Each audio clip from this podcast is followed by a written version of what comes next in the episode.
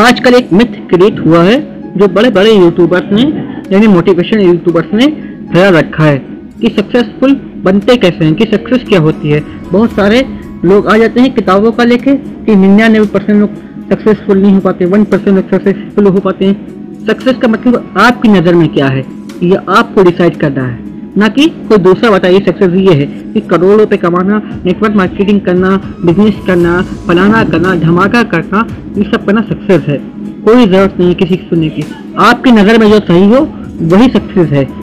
For example मेरा मान ये मेरा मानना है कि हम जो चाहते हैं, वही सक्सेस है। ये नहीं कि कोई दूसरा में बताता है, ये सक्सेस है तो यही सक्सेस होगी। कोई ज़रूरी नहीं कि कोई ओलंपिक में गोल्ड मेडल ला रहा हो तो उसको नकल करते करते हम सब के सब गोल्ड मेडल के पीछे भागे। कोई ज़रूरी नहीं, कोई बिज़नेस कर रहा है तो हम लोग भी बिज़नेस करें।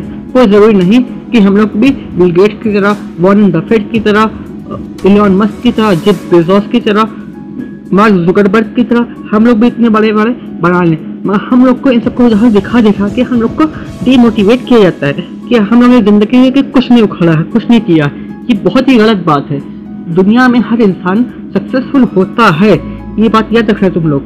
दुनिया में हर इंसान सक्सेसफुल होता है। बस उसके लिए सक्सेस के मायने अलग अलग होते हैं। किसी को सरकारी नौकरी पाना उसकी सक्सेस है, किसी को हाई रैंक लाना उसके लिए सक्सेस है। कोई ओलंपिक में गोल्ड मेडल ला रहा उसके लिए वो सक्सेस है। कोई टॉप करना चाहता है स्कूल में, वो सक्सेस है। कोई बारहवें में अच्छे नंबर लाना चाहता है, वो सक्सेस है। किसी के लिए, हमारे लिए कुछ ना कुछ सक्सेस होती ही है।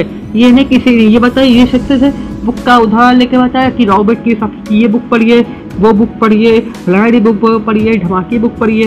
बुक पढ़ना कोई गलत बात नहीं है। पर उनका तर्क लेके अपने लक्ष्य से भटकना, ये गलत है। लक्ष्य के साथ साथ अपने आप को कभी ना भूलना, ये ज़रूरी है। अपने आप को ना बदलना, ये ज़रूरी है कि जो आप हैं, वही चीज़ आपको बताती है, वही चीज़ आपको बताती है कि आप क्या कर सकते हैं। कोई ज़रूरी नहीं है कि आप 26 साल के हो गए, सत्ताईस साल के हो गए, पैसे नहीं कमाते और आप शेयर मार्केट में घुसने जाते हैं।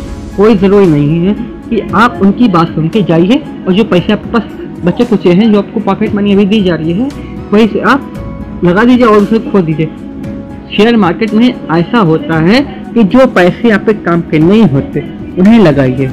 जो पैसे आप, ज़्यादा आपके पास एक्स्ट्रा इनकम होती है उनको लगाइए। मगर बहुत लोग अपनी मेन इनकम ही लगा देते हैं।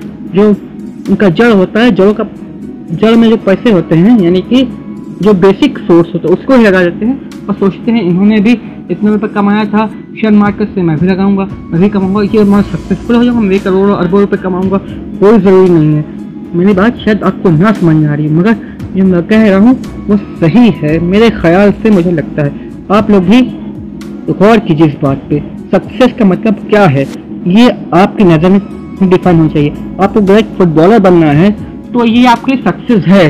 अगर आपको एक डीएम बनना है एस बनना है आईपीएस बनना है तो ये आपके लिए सक्सेस है। ये नहीं कि आप उनको देखा देखी या दूसरों को देखा देखी, आप लोग वो करने लगे। ये सक्सेस नहीं होती। सक्सेस का मतलब अलग अलग होता है हर इंसान के लिए। आपके लिए भी कोई अलग सक्सेस होगी।